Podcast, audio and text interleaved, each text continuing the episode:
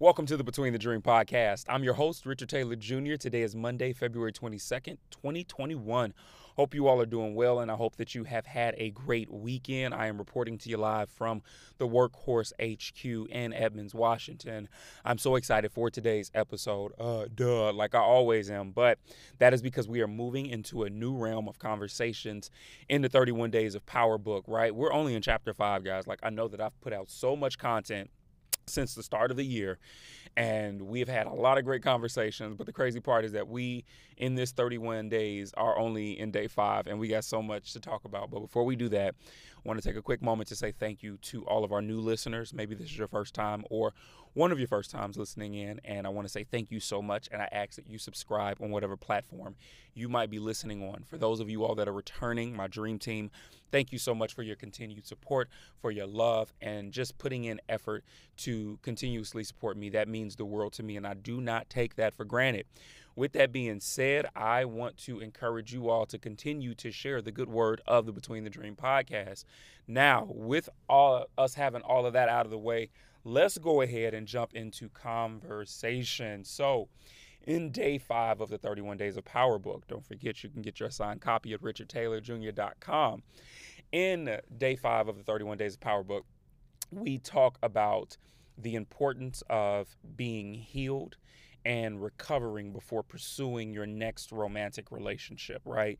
And how there are so many, many, geez, help me, so many implications um, around our mental and emotional health when it comes to romantic relationships. And I would honestly say relationships in general. And the reason being is because I, I do believe that overall, no matter what our personality type is and how we are, whether more extroverted or introverted. The reality is is that we've all been created to be relational beings, right? We all have like relational aspects about ourselves and I think that we've got to be able to be honest when it comes to this, right? Because whether we are in dire need of it or not, we do need relationships. Um, we do need community. And specifically, in romantic relationships, what we tend to see happen a lot of times is that, you know, if you find yourself in a space of heartbreak, it, it can be very easy to jump from one romantic partner to the next. And this is not helpful when it comes to your life, your future, your growth, and definitely your mental health, right? What we tend to have happen a lot of times, obviously, in relationships that tend to end, whether good or bad, to a degree, it is a form of trauma and or grief. Now hear me. Yes, it would be more traumatic if we have relationships that end super bad and ugly, right? And there was no resolve or whatever the case might be. But then even for relationships that end with mutual respect and understanding and agreement, there is still a form of grief that takes place with those losses because of the fact that you are grieving a change. You're grieving. I mean, granted, yes, it doesn't mean that you want the person, it doesn't mean that you need the person, but you think about the time spent, you think about the investment made, you think about all of these different things that happen. And because of this, what we don't realize all the time is that we can grieve sometimes, right? And whether we're going through the grief or the trauma piece or both, what we tend to have happen is is that in our moments of singleness, if we're not taking care of ourselves to really recover, we will literally carry that baggage from that past relationship right into the next one, right? I'm gonna be completely honest with you all. Um, growing up, for me personally, one of my biggest struggles, man, like people clown me so much my sophomore year of high school. I had like 10 or 11 girlfriends in the first two months of school, right? Now, part of this was because of the fact that I had just transferred over from an all boys um, private Catholic high school. And so going from there to a public co ed school, I think clearly you know, my head was just in a different space because it was like, oh my God, it's girls. I'm so happy. It's been a year. And so that played a huge part in it. But two, one of the things I did not notice about myself early on was that when it came to relationships, specifically on the romantic side, I always felt like I needed somebody there. I felt like I needed someone around. And so literally, you know, even though these were silly little high school relationships, I, I didn't realize that a pattern was actually being developed and set up during that time. And so it was very easy for me to jump from one to the other to the next to the next to the next. And I noticed that this is something for many of us as people, right?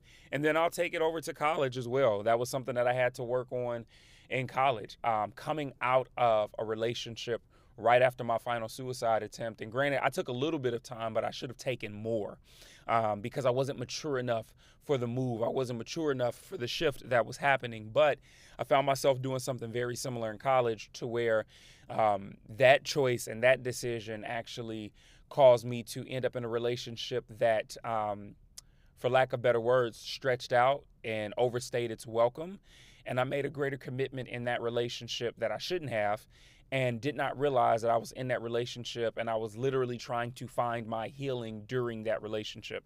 I was growing during that relationship, and in that same breath, I was growing apart from that person, right? And so I, am putting this out here because before we start diving into, and we're going to have three conversations this week, right? Uh, today, and we're going to talk uh, Wednesday, something a little more simple, and then Friday, we'll close chapter five out. But I think it's important because there's so much to really unpack when it comes to this, right? And I, I, wanted to just give you all some encouragement, like even just traveling through my own story and experience with it, like jumping from relationship to relationship without proper healing or recovering and dealing with those things. We don't realize that that baggage that we bring in from the past, we carry that thing over into the future. We carry it over into the next relationship. And now what we've done is several things. The first is that we, um, we we are so in love in that quote unquote honeymoon phase of the early part of the relationship. We are oh everything's going to be okay. We think our problems and our, our situations are just going to disappear. And that's not the case family. Unfortunately that is not the reality. What really does happen though is that we find ourselves in some very ugly predicaments to where we have now once the, the smoke has settled and the dust is cleared we are in these relationships and we are carrying so much baggage that we're now trying to transfer over, whether consciously or unconsciously, to the person that we're with. And I think that this is where we've really got to start paying attention because there are several things that happen. And I talk about this in the book about how, you know, a, por- a portion of it comes from the fact that, you know, we, we tend to, um, in our desire and yearning to be in relationship with people, um, we will hang our healing up. We will hang our recovery up on them, thinking that they're going to be our fixer. Um, and, and God forbid you are an individual who needs fixing and you end up getting into a relationship with a person that likes to try and fix people, right? It can lead to so much hurt and so much turmoil. And if you're not healed, you could be fixed in the way that a person deems necessary, but not necessarily the way that you need it, right? And so I think that we've got to be able to really dive deeper into this and dissect this. And I'll be completely honest with you too, right? While we're talking about this from a romantic relationship side, I think it, there is something to be said about having this same conversation when it comes to friendships and also when it comes to family members, right? We have a tendency to um, yearn and and seek out relationships that can help fill a void and sometimes it doesn't always come through the romantic aspect right and so with that being the case i really want to give you all some encouragement to take time to heal and i know for some of you all listening in if we're being honest like the idea of being alone and being single for a while, it hurts. It it it seems very scary because it is uncharted territory.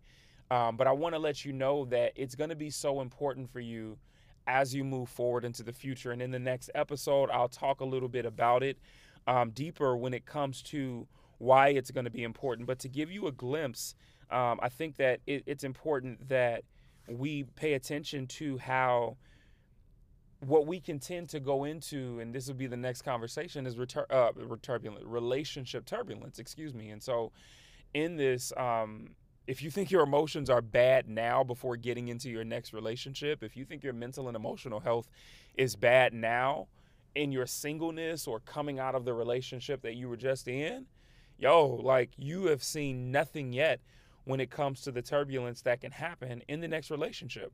And here's the thing I want to encourage you all in this too. You could be, and I don't want to give too much away for the future episodes, you could be with the right person at the wrong time. And so when we talk about being able to slow down, it's important for multiple reasons. One, because you don't want to bring extra unnecessary pain into your own heart and space. But then beyond that, too, you want to be very careful not to mess up the right thing at the wrong time, right?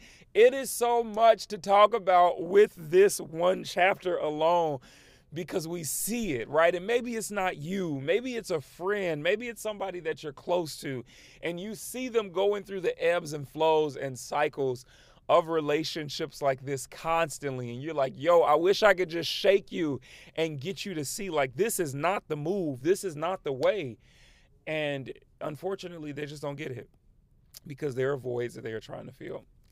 And hopefully, I can help you in regards to learning how to truly get those voids and needs met through you and yourself first before hopping into it with somebody else, expecting them to have the wholeness and healing that you need. But I'm going to cut us off right here, cliffhanger, and we will pick this thing back up on Wednesday with our midweek message. If this has helped you in any way, shape, or form, please do me a favor, screenshot it, share it to whatever social media platform you're on, and make sure you tag me in it. Um, Instagram is Richard.Taylor Jr., Facebook and LinkedIn is Richard L. Taylor Jr., and Twitter is at Truly Taylor Made. I love you guys, and I want to see you win. Seriously, I want to see you win in every aspect of your life and every form of your mental and emotional health. I think it's so important, and I know that you deserve it. I love you guys, and I'll talk to you on Wednesday. Peace.